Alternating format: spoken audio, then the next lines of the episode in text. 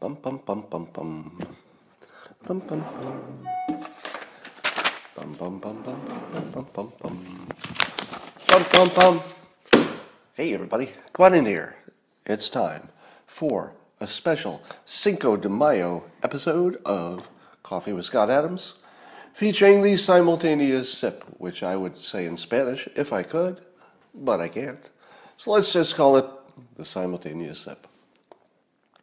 It's not going to take much. Hey, you Walnut Creek in the house. Good to see you. Good morning, everybody. Um, there will be no cursing this morning. I mean, unless things completely go off the rails. No cursing. I did my cursing last night. That will be my evening evening cursing. It's better to curse in the evening. I think it just fits better. This morning, I overslept, so I'd love to tell you I'm really prepared but I'm not. What do you do when you're not prepared? There's one thing you can always do. It doesn't take much. All it takes is a cup or a mug or a glass, a tanker, chalice or stein, a canteen, jug or flask, a vessel of any kind. Fill it with your favorite liquid. I like coffee. And join me now for the unparalleled pleasure of the dopamine hit of the day, the thing that makes everything better, including the damn pandemic and and it's called the simultaneous sip, and it happens now. Go.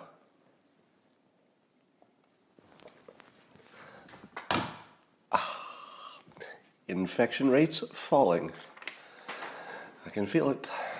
Hello, New York. All right. Uh, it, it, turns out that uh, I've developed two different fan bases, I think. Uh, one that likes it when I swear, and one that one that prefers that I not.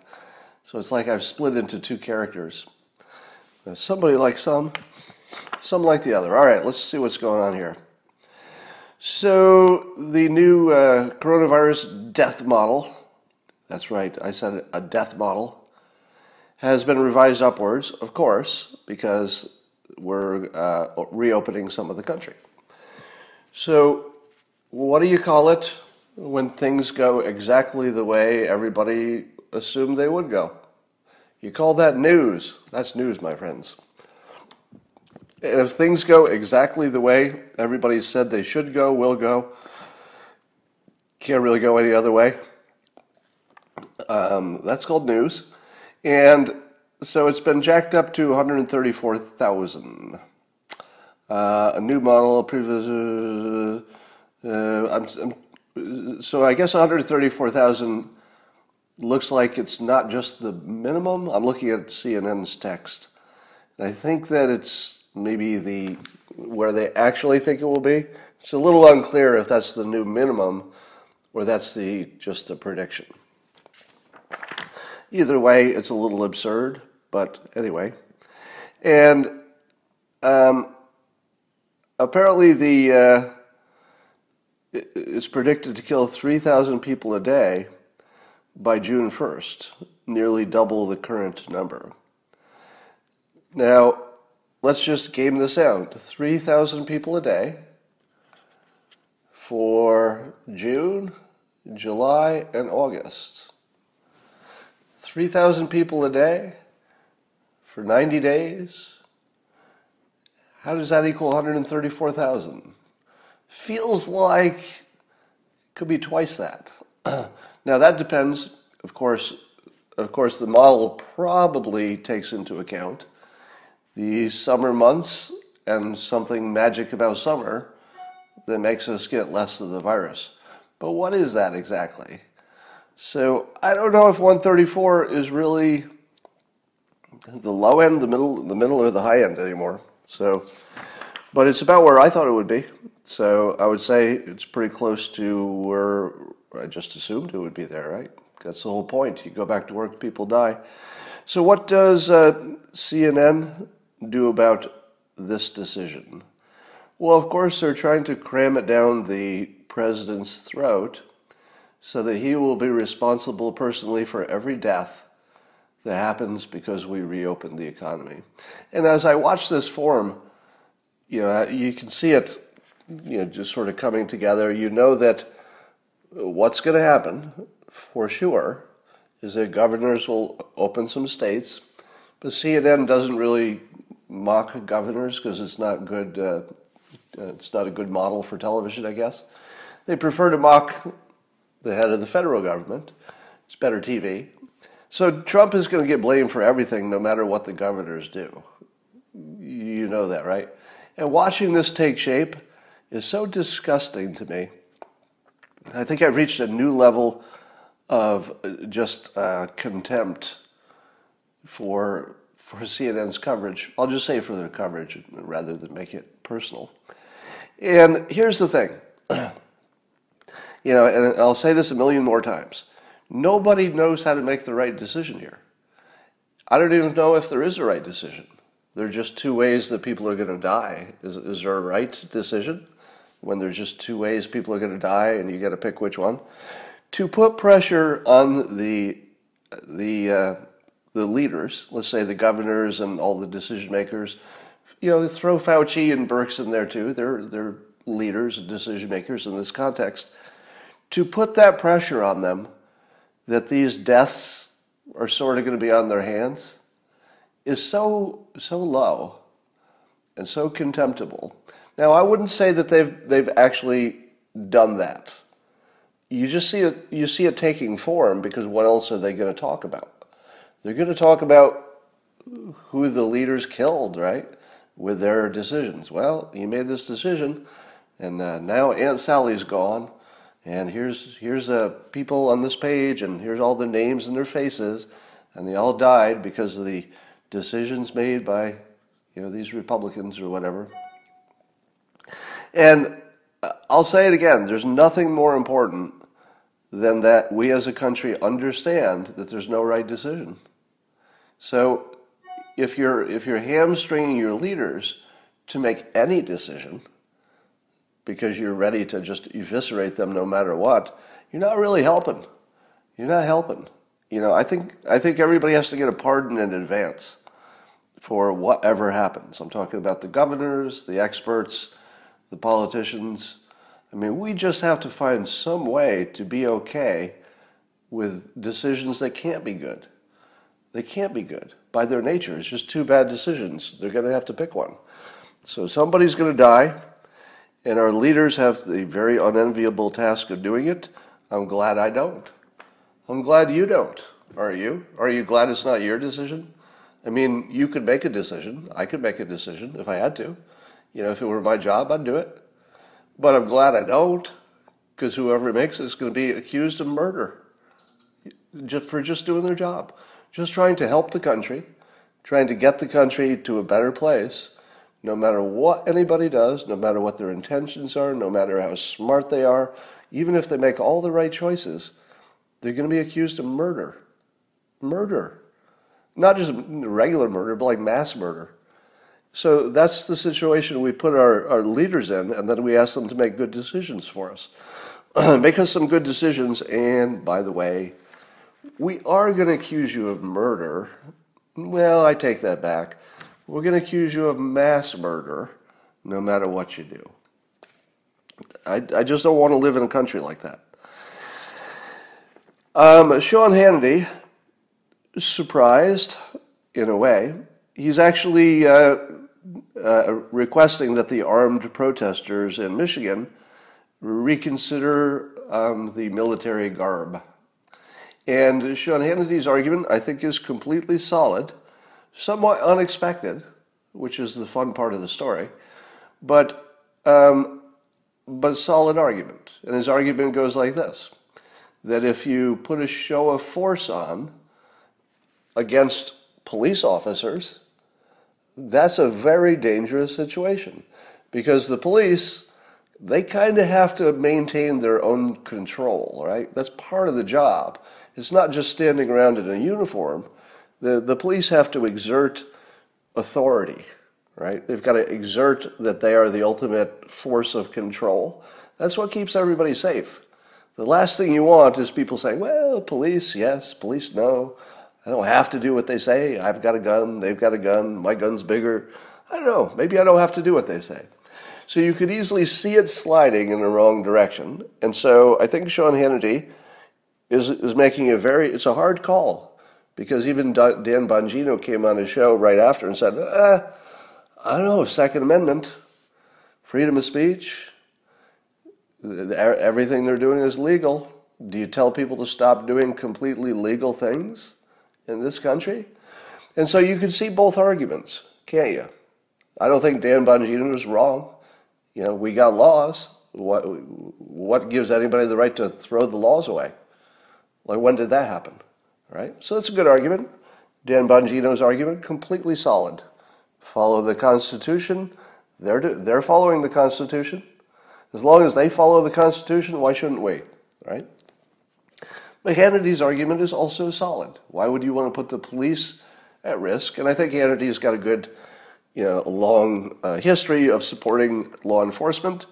And so he's being consistent on that and, and confesses that it's a very hard call to do anything that would be even slightly anti Second Amendment. He's got to concealed carry himself, as he reminds us.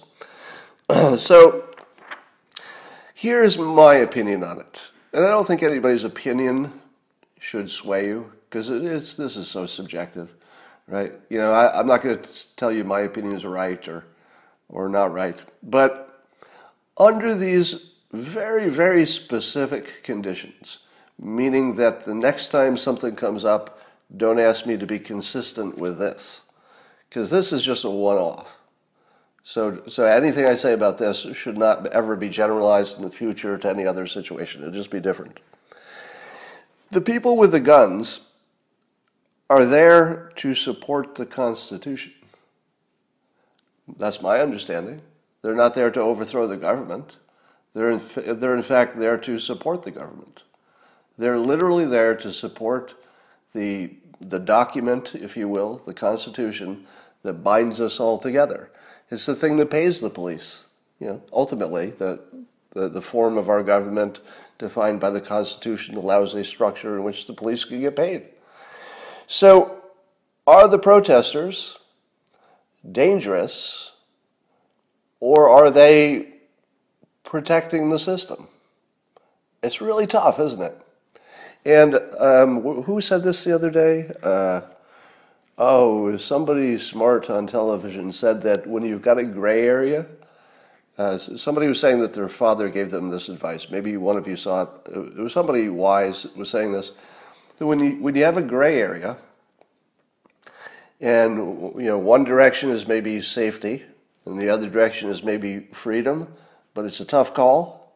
That you should always bias toward freedom, and that in the long run you end up better that way if you bias toward freedom.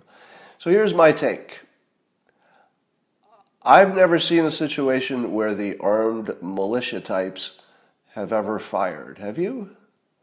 Because they show up at a lot of stuff. If you look at all the times that the same same types of people, the ones who you know are into that lifestyle, of the militia, the guns, etc., they're very anti-shooting, sort of super anti-shooting, I would say, because they're not there to shoot. They didn't come there for that. They didn't come to shoot anybody. What's the last thing any of them with a gun actually wants to happen? The last thing, the last thing any of them want to happen is to shoot anybody. They don't want to get shot. They don't want to shoot anybody. It's the last thing they want. So it's hard to get into the minds of strangers, uh, which I just did, and so that you know I probably shouldn't have. If I were to say, okay, let's treat them as mindless, we don't know what they're thinking. Yeah, I'd say you don't want guns and police officers in the same place. So if you ignore their internal mental state, and maybe that's the smartest play. Maybe maybe Hannity has nailed this completely. It's just just look at the variables. Lots of guns, police, put them in the same place, nothing good can happen. Right? That's that's a pretty adult opinion, and I, I would respect him for that opinion. But I gotta say, I'm leaning the, the other direction. I'm I'm leaning I'm leaning Bongino in this one. I'm leaning, if they're there to protest for their freedom, I don't know, if the whole point of it is freedom, uh, how do you take their freedom away when they're protesting for freedom legally? legally protesting for freedom in legal ways, and you take some more of their freedom away while they're protesting for freedom? How's that going to go? What's what's more dangerous? What's more da- well? I mean, nobody's trying to take their guns away. That would be, of course, crazy. But I guess I would lean toward letting them do their thing. And here's another story. The uh, you probably saw this. Um, apparently, there's a Chinese drone maker the, of the smaller drones, the kind that law enforcement would use.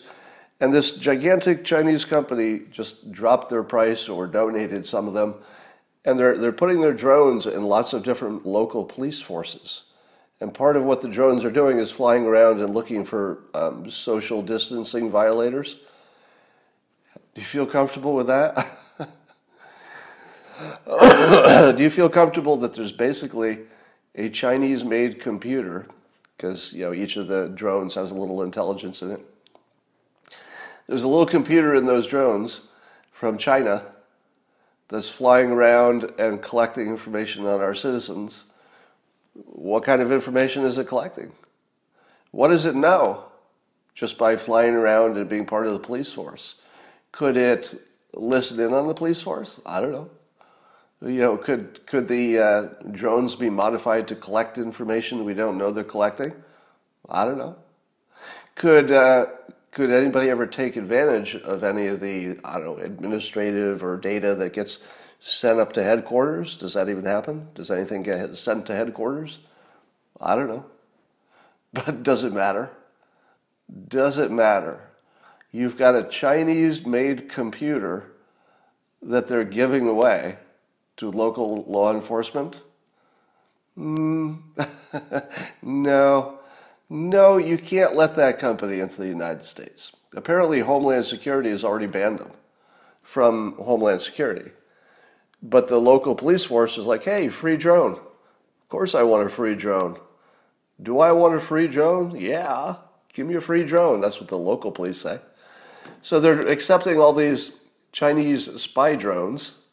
They're not made exactly for spying, but you know what I mean. And let me ask you this: Do you think the United States uh, has any companies that make some drones? I think so. I think the United States has companies that make drones. Yes, lots of them. Why the hell are we buying Chinese drones? We should. We need to do that. Get rid of that immediately. In fact, let's just get rid of everything we buy from China. If there's any substitute in the United States, I don't care if it costs more. Um, of course, that's easy for me to say. I know, I know. All right. Uh, so that's going on. There's a Massachusetts golf course owner who's going to defy the state's lockdown and reopen for business. And this is a, a way more interesting story than it sounds like as a headline. Because the family that's reopening, I guess it's family owned golf courses, uh, the family that's doing this in, in defiance of the state just lost a family member to coronavirus, just lost a grandmother in a tragic situation. So the whoever the representative of the family was saying, believe me, we get it. Like you're, we're not, we're not in any, you know, we're not confused about how deadly this is. Grandma just died from it. And we still want to open up the golf course, you know, partly because it's something you could social distance a little bit easier than most but also because there's no choice. There's just no choice. You know, people need to eat, got to get going. So I would say I support this Massachusetts golf course. If it opened in my state, I would go golf. Uh, the police would come, probably. Probably. And maybe I'd have to go home. But if they reopened the next day, I'd try to go golf again. Then the police would come, they'd send me home. And then maybe some other businesses would try to reopen, and maybe there would be too many businesses for the police. Maybe, don't know. Am I am I uh, suggesting civil disobedience? I'm not suggesting it. I'm saying it's coming. I don't need to suggest it. Uh, civil disobedience is guaranteed. This is America. Have, have you heard? have you heard of Americans? Uh, you've probably heard of us, right? most of you are American. We like to protest. So, I mean, we'll, we'd protest a ham sandwich. So, do you think anybody's going to have some civil disobedience about closing down the economy for another month? Oh, yeah. Oh, yeah, it's coming. Um, here's a. So, I, I put some questions, or I put a tweet on uh, Twitter and told people to ask me questions, and I would answer them. And by the way, are you seeing that every day we get a conflicting um, data about hydroxychloroquine? I feel as though every day somebody says, hey, it's great, this trial, well, it's not conclusive, but looks good. And then 10 minutes later, yeah, you know, here's all the reasons why it probably doesn't work. And I feel like we can't get any good information. What was the last thing we learned about that was actually true? Have we learned anything that's true about the coronavirus? Has just fact check me on this. Is there even one thing about the coronavirus, one scientific or other data fact that actually turned out to be true? From the, the viral amount of it to what it was, the spreading to humans, do masks work? Do, are ventilators good or bad? Think about it. Name one thing we got right. I can't. I can't think of one thing we got right. We didn't have enough of stuff, and then we had too much of stuff. Name one thing we got right. Nothing. Not a single thing. Now, I'm not too harsh about getting things wrong in a in a context of a pandemic because your first actions were, you know, just guessing, really. All right, um, I'm looking for my own tweet in which I ask people to ask me questions. If you would like to ask me a question, that's where you should have put it. There are 200 questions. And so, will Trump debate Biden in person? Um, I'm feeling like the odds are no. If I had to bet on it right now, I'd say 70% no would be my bet. And there would be two reasons for that. Number one, I think that the Democrats will do everything they can to not have a debate. They'll use the coronavirus excuse, etc. Um, Trump will probably say he wants to do it. Biden might also say he wants to do it, but gosh, if only I could. Um, no, I don't think it'll happen. And I think that the Democrats know that that's a losing proposition, so they'll use the coronavirus to avoid it. I think. Why are healthy people being quarantined? Because they could become carriers. Why are we still asking that question? how did we get how did we get to May? And there's somebody, and I know this this user because uh, we interact a lot on Twitter, but this is somebody who's like really following. And I'm not making fun of you. Uh, I'm just I'm just honestly curious. How could you get all the way to May and not know at least the argument for why healthy people are being you know locked down. The argument is that they won't be healthy. They'll go out and get it and bring it back and kill grandma. Now you could argue that that's not a good enough reason. You could say that the costs are greater than you know the benefits. That would be an argument. But to ask why are healthy people being quarantined? Don't we all know that now? I mean, I'm not saying it's the right answer, but we should know the reason. Um, Mm-mm-mm-mm. All right, and so we're seeing people uh, criticizing Trump on the 60,000 expected deaths, and you saw it on World Worldometer. Um, well, yeah, the, the numbers are all over the place, and everybody speaks imprecisely about them. And you saw me do it just a moment ago. So I was looking, I was reading CNN, looking at it, and I realized that the CNN report doesn't tell me if that's the low estimate, the likely estimate, or the high, or what. I mean, what good is that when you've got a vast range and they give me one number? Uh, I don't know. Is that the low, the middle? It's all useless information. Um,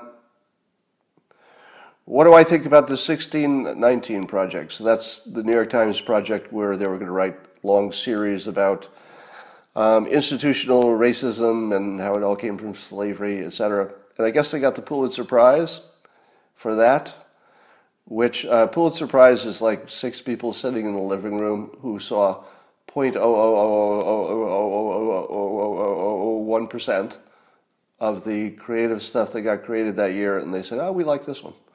The most useless, stupid, completely non-prestigious award, the Pulitzer Prize, is just ridiculous. It'd be like you just making up a prize.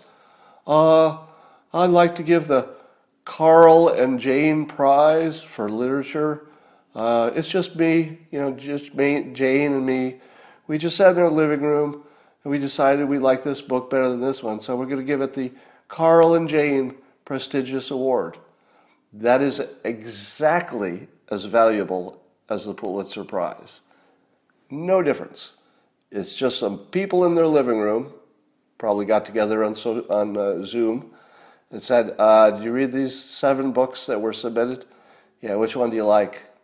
Uh, they're all pretty good. How about this one? Yeah, all right, Pulitzer Prize. Useless. All right, um, and then I guess historians complained that the some of the articles that came out of that 1619 project were inaccurate. I would go on, I would go further and say uh, that they were written for naked political purposes and that we shouldn't take any of it too seriously. Um, Andres asks, How have you stayed motivated before Dilbert became a success? Uh, excellent question. And the answer is uh, for my entire life as a young person, I expected to be successful. And successful on some kind of a, uh, a level where the, the rest of the world noticed, you know, not just sort of successful privately, but successful in some way that the public knew about it. And I've never not felt it. I, I think I was born with that feeling. I mean, I felt it from my earliest memories. I always thought, I'm going to be famous someday. Just always. And I've told this story before that adults would tell me that too when I was a kid. They would say, someday you're going to be really rich and famous.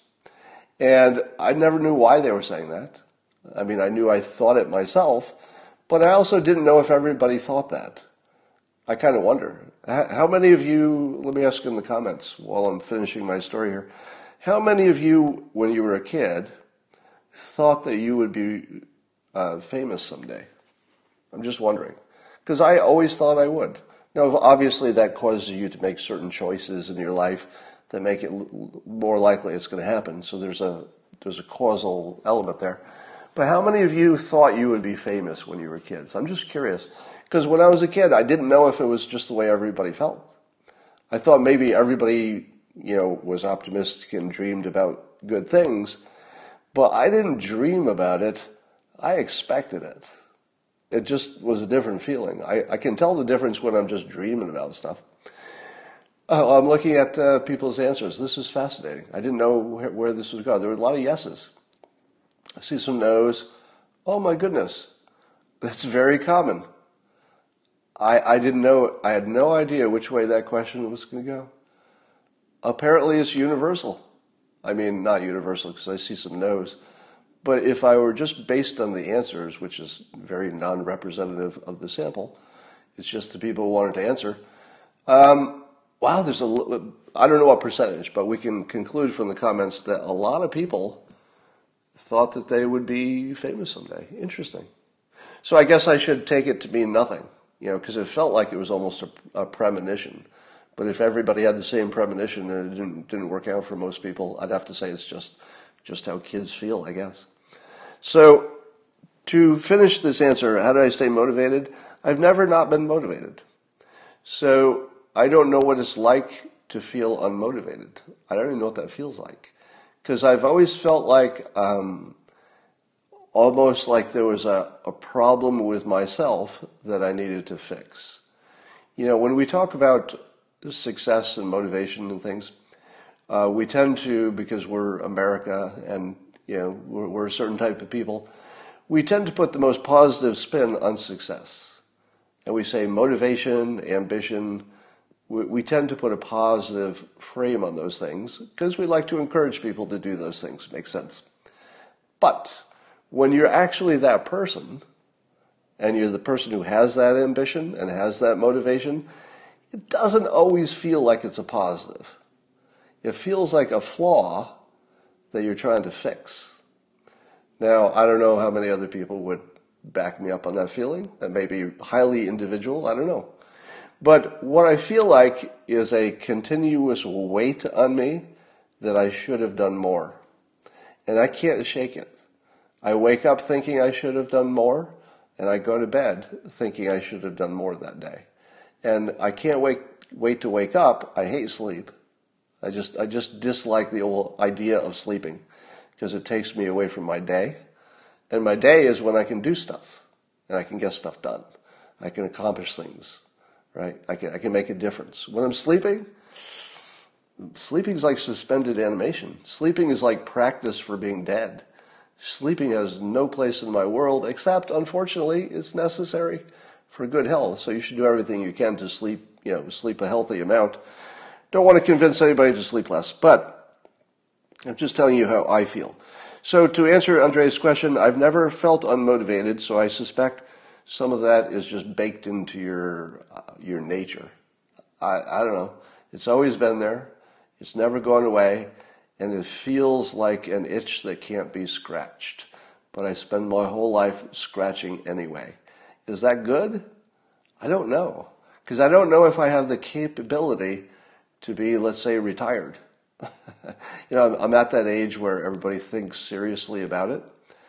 And, um, you know, there many times I've thought, you know, wouldn't it be great to be retired? What, what if I could wake up and just do anything I wanted? What if I, I didn't have to work?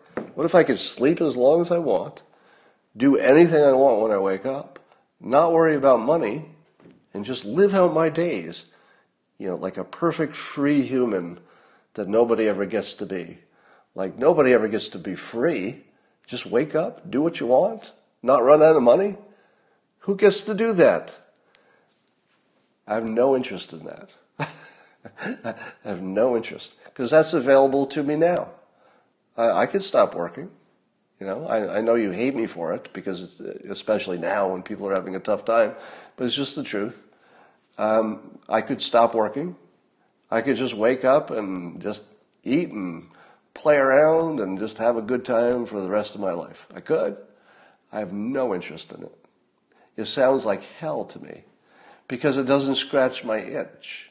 It doesn't make me feel like I've done anything useful. And I don't mean useful for myself because I already got what I need. I'm almost entirely externally focused at this point in my career because if it's not good for you, not interested. If it doesn't help, if it doesn't help someone else, no interest at all, not even a little bit. So my ambition to sort of further to Andre's question, my ambition has changed over the years from a pure personal ambition to, you know, I've got to get somewhere personally to, oh, now what do I do? Because once I got it, what, what do I do? what am I going to do with that? And so, almost immediately upon getting what I thought I wanted, my ambition changed to external. And I thought to myself, well, you know, could I run for public office? And I thought, what would be a bigger waste of my talents than to put me in a meeting? you know, you, if you've watched me long enough, you say to yourself, okay, what, what is it that you're good at? What is it that you could contribute to the world? And now uh, now you've got to go raise money and attend meetings. It'd just be the biggest waste of time ever for my specific set of talents. So I try to find ways such as this in which I could do something that would be potentially useful, uh, which is why I've started to put the micro lessons on the locals.com platform. So right now there's a lesson on how to be funny. I think my next lesson will either be personal finance very, very short lesson on that for those who just don't know anything about it. Uh, or maybe design. I'm going to probably do one of those today, maybe. All right, so I'm always motivated. It's just the nature of it changed. Um, Shata says, What are some techniques to wake up and start the day off great? Uh, and the answer is if you don't drink coffee, I don't know what the answer to that question is. Um, one of the things that I teach. In fact, just yesterday, somebody, somebody said that this lesson changed their life. So, what I'm going to tell you now, this will be the short version of it, but um, somebody just told me yesterday it changed their life to hear this idea that we're moist robots. I wrote about this in my How to Fail at Almost Everything and Still Win Big book you see on the shelf back there. And uh, the idea of a moist robot is that it just responds to inputs. So if you put an input into a computer, you, you'll get an output. And that if you treat yourself like that instead of some kind of mental creature, if you treat yourself as a mind, you don't know what to do with it because you don't quite know how to manage a mind. It's more of a concept. But if you manage your physical body and you manage it right, you can produce the right kind of thoughts and actions and stuff that your mind likes. So I teach people to um, reprogram their mind by programming their physical environment and their physical body and uh, also associating rewards with things they want their physical body to do. So one of the things that I want to do is wake up and be productive. Who doesn't, right? If it, if it were free and easy and didn't take any work, wouldn't you all, all want to wake up and be productive? You, know, you might want to wake up at different times, but everybody wants to be productive. So I use the moist robot technique to train myself like a dog. And the way I do that is I say, hey, if you do this trick, you get a treat. And the treat is this protein bar, this specific one, because it's one that I like. I'm not saying you'll like it, I'm just saying I like it. And delicious cup of coffee, which when combined in the same bite, a bite of the chocolate peanut butter protein bar, with the sips of coffee, is really, really good. And the coffee wakes me up, it gives me a buzz, and my body registers the buzz, right? It's a little shot of energy, and your, your body recognizes that as a treat. And then you do the taste treat, and, the, and you know, maybe you're a little hungry when you woke up anyway, and then those two tastes go together, and it's like a taste explosion of, of awesomeness. Now, it doesn't matter that you don't like these things, because if you were doing it, you would pick your own treat.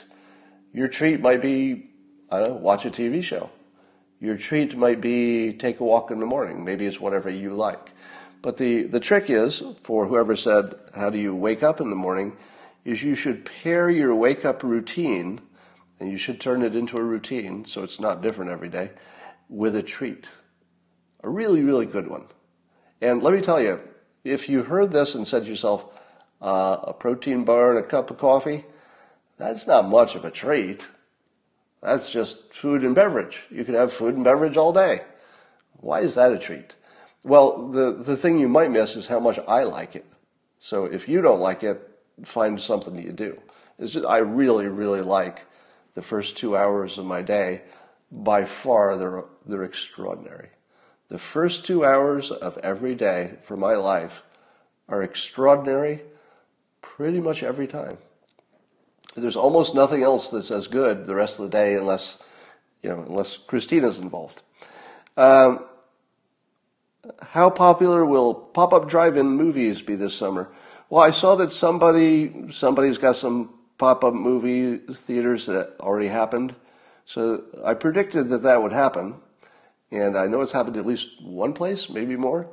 And there have been the drive-in um, uh, church services as well and I, guess the, the people just parking in a parking lot and listening to the the pastor on on their car radio turned out to be too dangerous, which is ridiculous. If I had to guess, you'll see more of that in the summer, but not much more. Um, Practical Bob says this. Uh, is KB, I assume he's re- referring to my fiancee, Kristina, uh, as hot looking in person as pictures? No. No, she is not. Um, Kristina is not as hot looking in person. She is way hotter. Way hotter in person. There is no photograph that could ever capture her total beauty. So, no, I'm sad to say that she does not look as good as her pictures. She looks way better than her pictures. Way better. Um, that's true, by the way. And the 15 minute COVID tests. Uh, Can it be done uh, multiple done at a time, or is it one at a time? Well, to, that's a good question. You know, do you have to wait 15 minutes before you do the next test? And the answer is, um, I doubt it. I doubt. You know, I would assume that they can batch them up and just test, test, test, and then everybody's just waiting for results. Uh, or at the very least, you've got more than one test um, test station. So yeah, there might be ways to make that faster. Um, the New York Times calling for the DNC to investigate Tara Reade's complaint. How can they suggest such a thing with a straight face? It does make you wonder. Yeah, there, there's so much happening in the news that you just look at it and you say, do they really mean that? Or are they just saying that because they know it sounds good? You really can't tell anymore, can you? You really can't tell if people mean what they say in any uh, in any real way. Uh, do I follow brilliant geopolitical writer Peter Zeihan? Uh, I don't. I don't know if I follow him. I've read his stuff, but I'm not too familiar.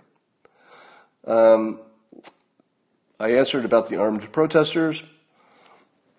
Uh, Sweet Caroline says, "Do you think most pe- grown people will do what's proper, and if they want to work, they should be able to?"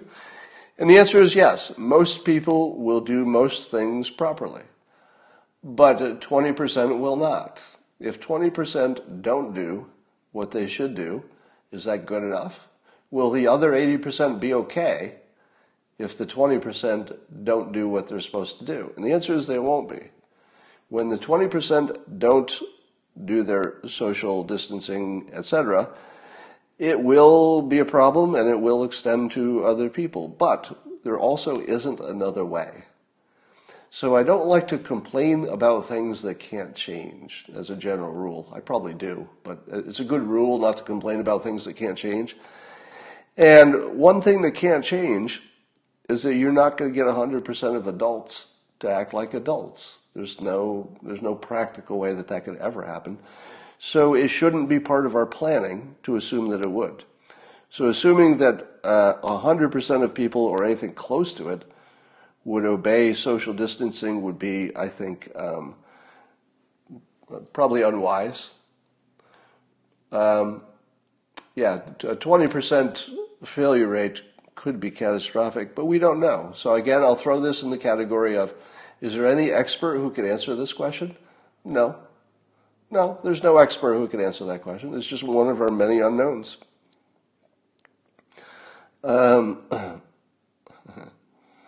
let's see. The, the research professor in Pittsburgh that was on the verge of making a significant findings on how, how this, he was just found murdered in his home. What?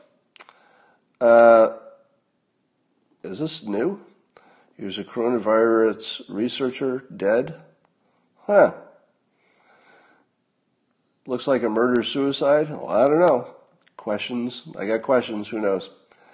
Uh, what do your notes look like for these periscopes? That's a funny question. Uh, the answer is I just print them out uh, before I start. And if it looks like there's a lot of text on the page, I didn't type that. I just cut and paste from uh, news headlines, and then I uh, I talk about the headline. So usually I have uh, two pages of notes that are just cut and paste from the what's happening, some tweets and stuff. Um, uh, does the Communist Party of China provide levels of remuneration to social media giants that should concern us? Well, you know, it's funny. The in every situation that we know of in life, whoever has the most money in that situation ends up controlling it. Now, that's worked out pretty well for the United States for a long time because the United States always had the most money. So we could have, you know, the most influence over institutions because we funded them, the most influence over other countries because we supported them militarily. So it's just a fact that whoever has the most money be they the billionaire in the room or the rich country, they influence things more. There's no way to stop that because it's a power. They have it, they can use it, it's legal, it's going to happen. The problem is that China, it just simply by its size alone, will come to have more money than the United States.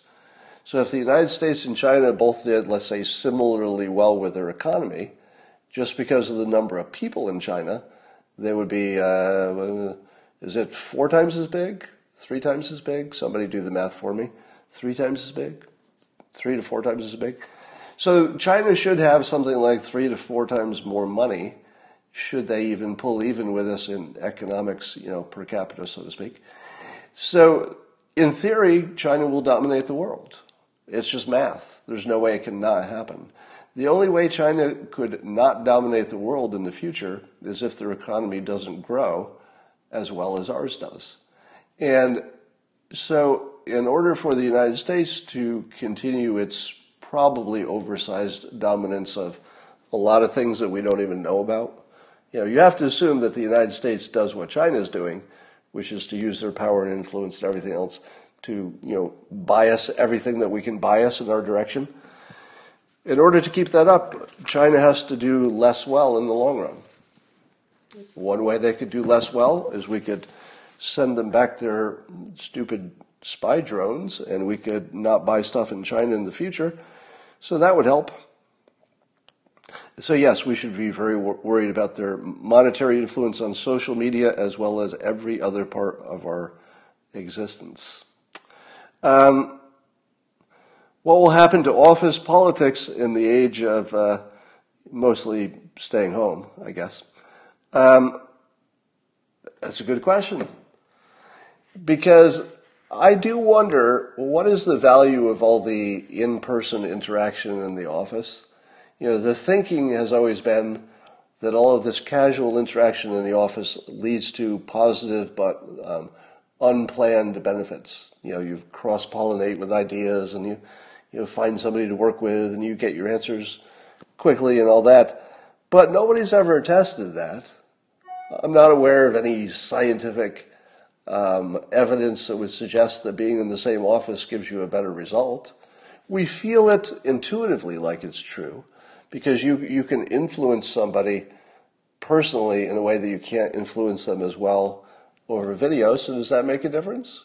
We don't know. We only know it'll be different. So it could be that the politics will decrease, the time wasters will decrease, but there might be other problems. You know, the, the work at homers will start just not answering their phone. that, would, that would be my guess.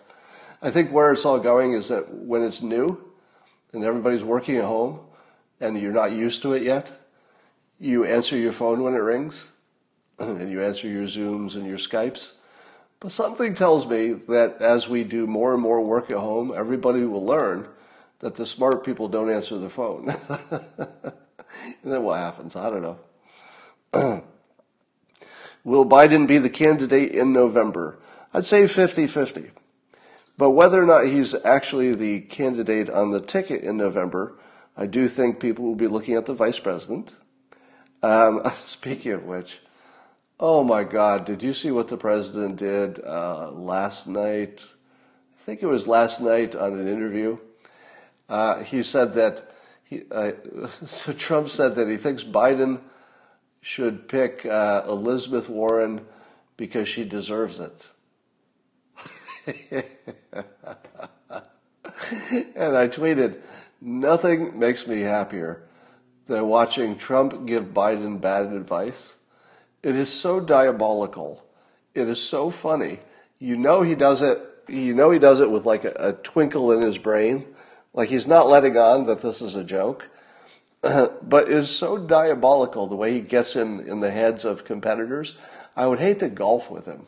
Have you ever have you ever thought to yourself, what would it be like to just golf with Trump? And let's say you were pretty good.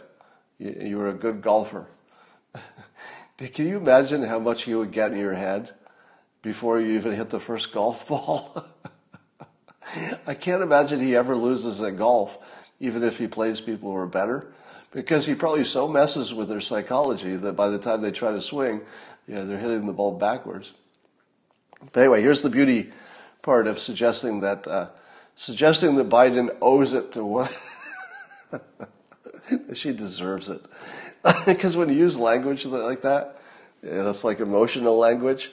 So he's trying, of course, to get the Democrats spun up to fight with each other, which is so funny that like last I saw that tweet. I'm like, oh, you just have to keep doing this because it's I think it's the second time now he's given bad advice to to Biden, but made it act like it was he was serious. Yeah, I got your back on this whole Tara Reade thing. I think you should go out there and defend yourself. and when you hear when you hear the president's bad advice to Biden, and you know he's only doing it because Biden is mentally degraded. Let's let's face it, he's mentally degraded. These things wouldn't work with somebody who is more capable, but Biden is not that person. So the president can just totally mess with the psychology of their situation, do it with a straight face, and the news doesn't even know how to report this because they can't tell. I don't know. Is he kidding? Was that a joke? Is he trying to mess with him? Or does he really think that Elizabeth Warren would be, uh, what's going on here? And of course, he's messing with him. It should be pretty obvious. I don't have to read his mind to know that. That one, I would call that an obvious one. Um, but here's the beauty of it. Um, first of all, Elizabeth Warren would be the worst choice because she's stronger than Biden. That's, that's rule number one of picking your vice president.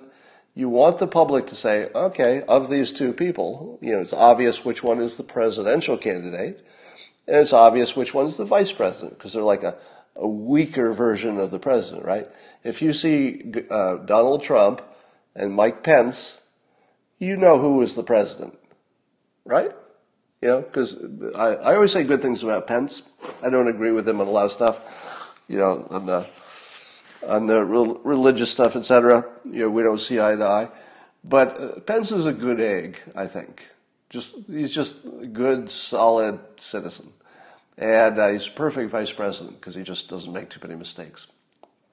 He didn't wear that mask that one time, but that's no biggie. Um, and but if you if you take Elizabeth Warren and put her side by side with Biden, everybody's going to say, uh, yeah, you see what's wrong here, right? Elizabeth Warren's like twice as capable as Biden. It's not even close.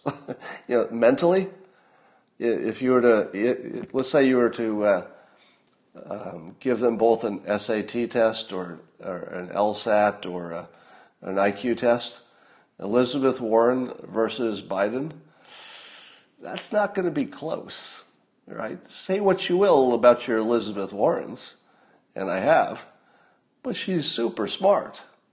Can't say the same for Biden, right? So if you put her as the vice president, presidential choice, it just ruins everything.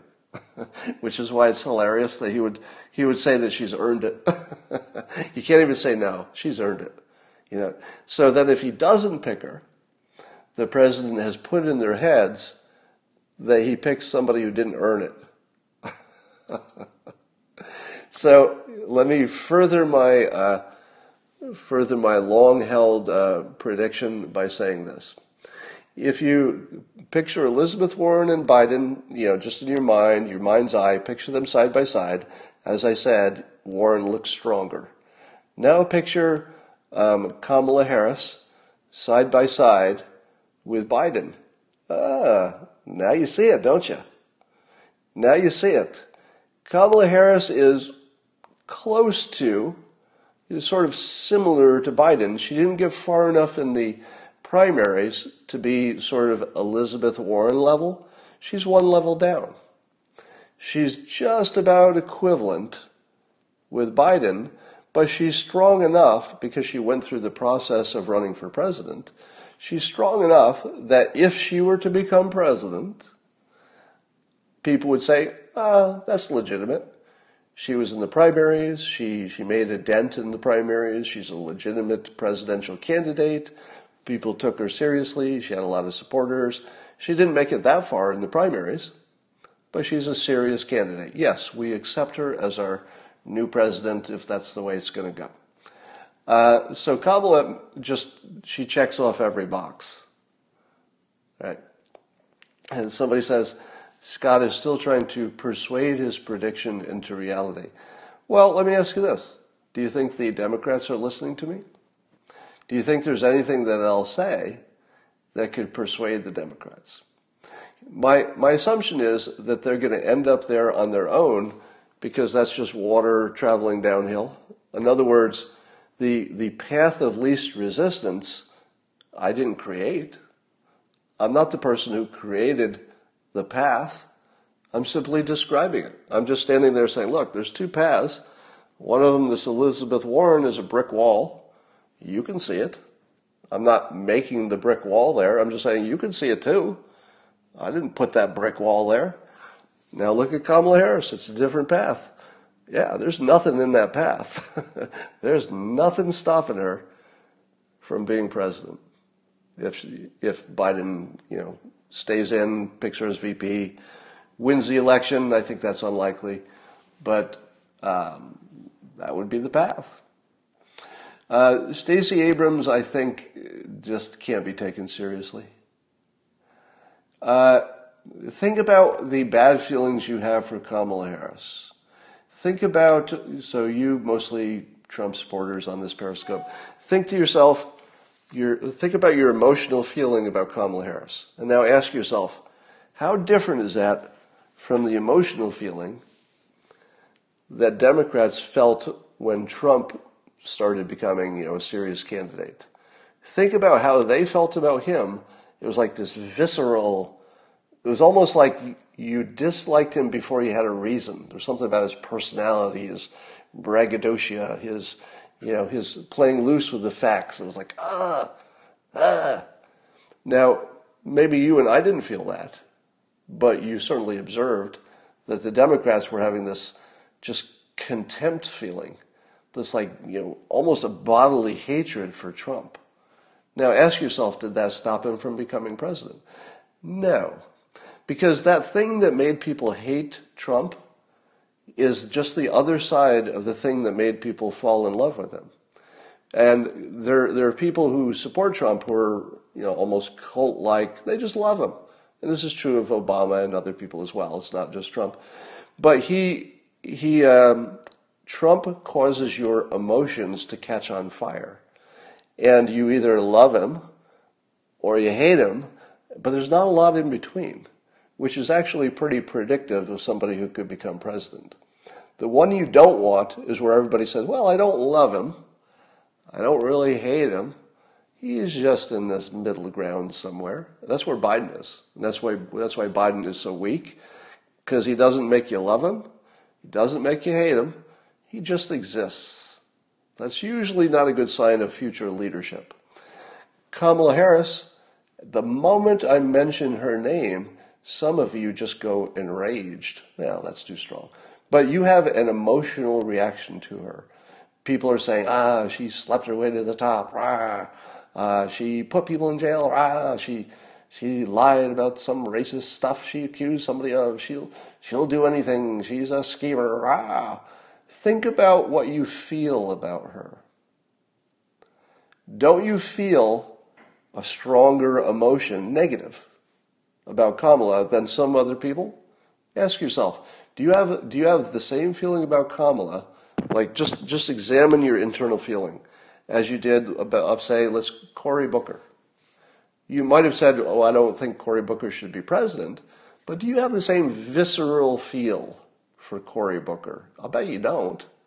I'll bet you say, you know, Cory Booker looks like a good guy. He's just not the guy I'd want for president. How about Andrew Yang? Does anybody hate Andrew Yang? Probably not. Probably basically nobody. But do you get like super excited? Well, you get excited in a certain way with Yang. You know, he's interesting and stuff, but he doesn't really, he doesn't cause you to love him like some people do. You don't, you don't hate him. You don't love him. He's interesting, but he's interesting in the middle.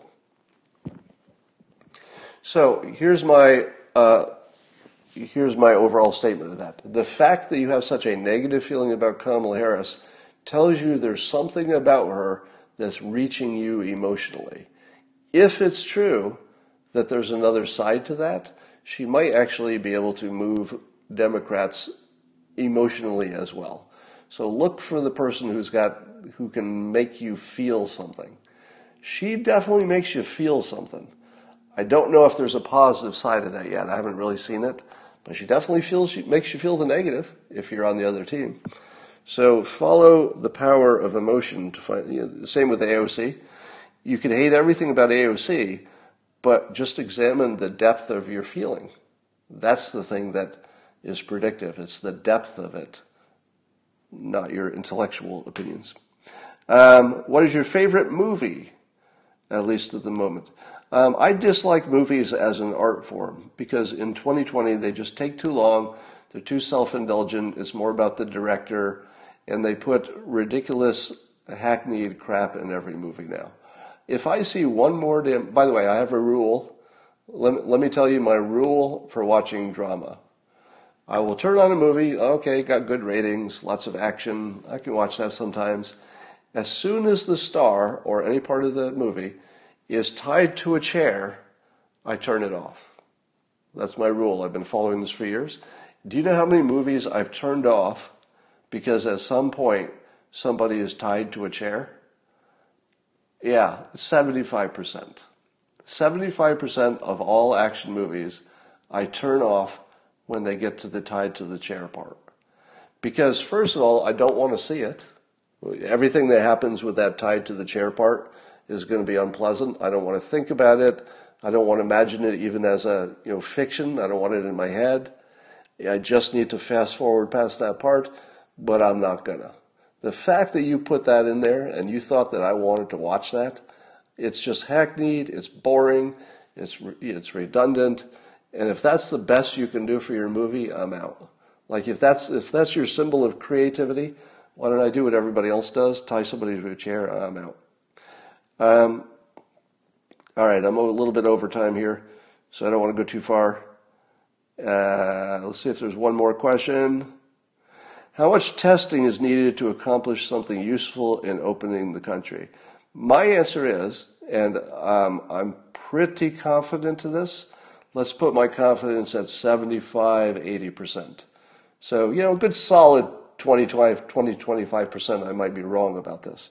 But my current thinking about testing is we can't get there at all. That there's no way to test enough that we will consider in the end when we look back at it, oh, thank goodness we had enough testing and the right kind of testing and we tested the right people in the right way that we really got a handle on this thing. My prediction is there's nothing that looks even remotely like that's going to happen. Not even a little bit. We're nowhere near being able to test in the right way, fast enough, etc.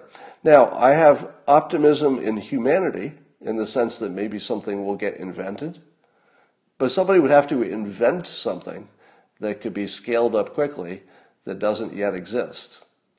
Is that going to happen in three months or one month when we need it? I don't think so. Seems pretty unlikely to me. Could happen. You know, I'd like to keep that solid 20%. Maybe it'll happen. Uh, and I do think, generally speaking, that humanity will rise to the challenge. And as we're looking at this crushing amount of death that we're looking at for going back to work, I would, if I had to bet, we're going to be super, super clever in the next 30 days. And that we will just devise things, you know, mechanisms, systems, technologies, inventions. I mean, it's going to look crazy in the next 30 days of how much human um, innovation just pops out of this. Some of it might be important and make a difference. I don't think it'll be the testing. If you had to guess, testing is just one of many variables that could make a difference. So, what are the odds it's that one single one? I'm going to bet against it.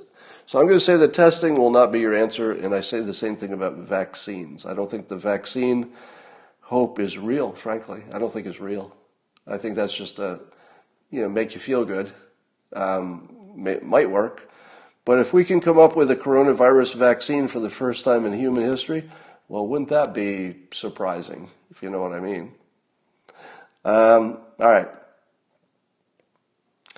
Does it make sense for Bill Gates to speak in favor of the uh, China's government's handling of the plague? And the answer is I'm going to back Bill Gates every time he says something that is true, even if you don't like it.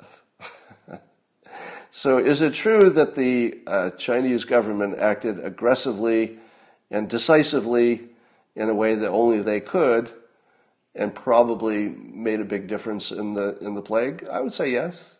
I would agree with um, I would agree with Bill Gates that as far as we can tell, we might find out something later, but as far as we could tell, it looks like China effectively handled it, even if you don't like the way they did it. You know, even if you don't like the fact that they, you know, locked people in their houses till they starved or whatever the hell happened.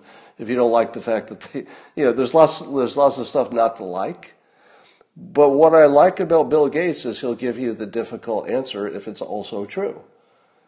It's a difficult answer. Because do, do I want to say in public, yeah, you know, I got my criticisms, but if you looked at the big picture, the Chinese government took care of business. Maybe not in the way their citizens wanted them to. A lot of, probably a lot of victims out of that, but you gotta say they, it looks like they got past it. Maybe.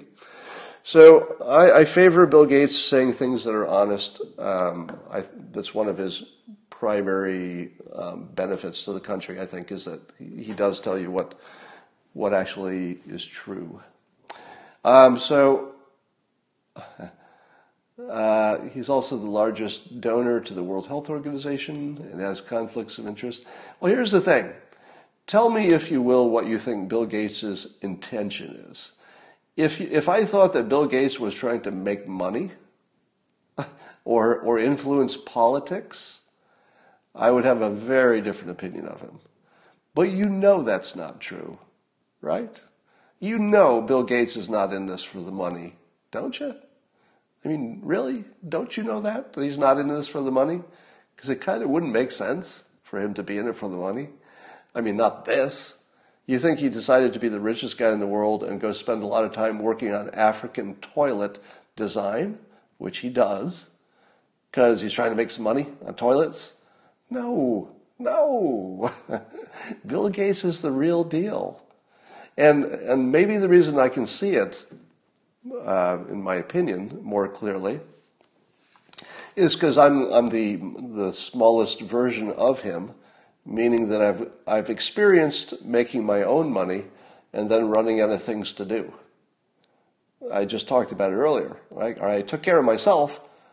Now what do I do? And it's quite natural that you're, because you're a human living in a human society, that the next thing you say is, oh, well, if I took care of myself and my family, let's see what I can do for the world. So I guarantee it there are very few things I would say with 100% certainty. This will be one of them. I guarantee it, 100%, that Bill Gates is the real deal, meaning that he's only doing it to help the world, period. Nothing else. No, no, you could say, oh, it's, you know, it's good for him too because people will feel good about his legacy or whatever. Okay, sure. I mean, that's part of it too, but it's not the reason. It's not the reason. I don't, I don't do anything for a legacy because I expect to be dead. I don't think Bill. I don't think Bill Gates is a believer. Uh, I don't think he believes in the afterlife. I'm not positive about that. I don't know if he's talked about it, um, but I don't think he's. I don't think he's playing for his legacy. I think he's playing for right now. I think he's the real deal. That's it. Uh, I'll talk to you tonight. You know where. You know when.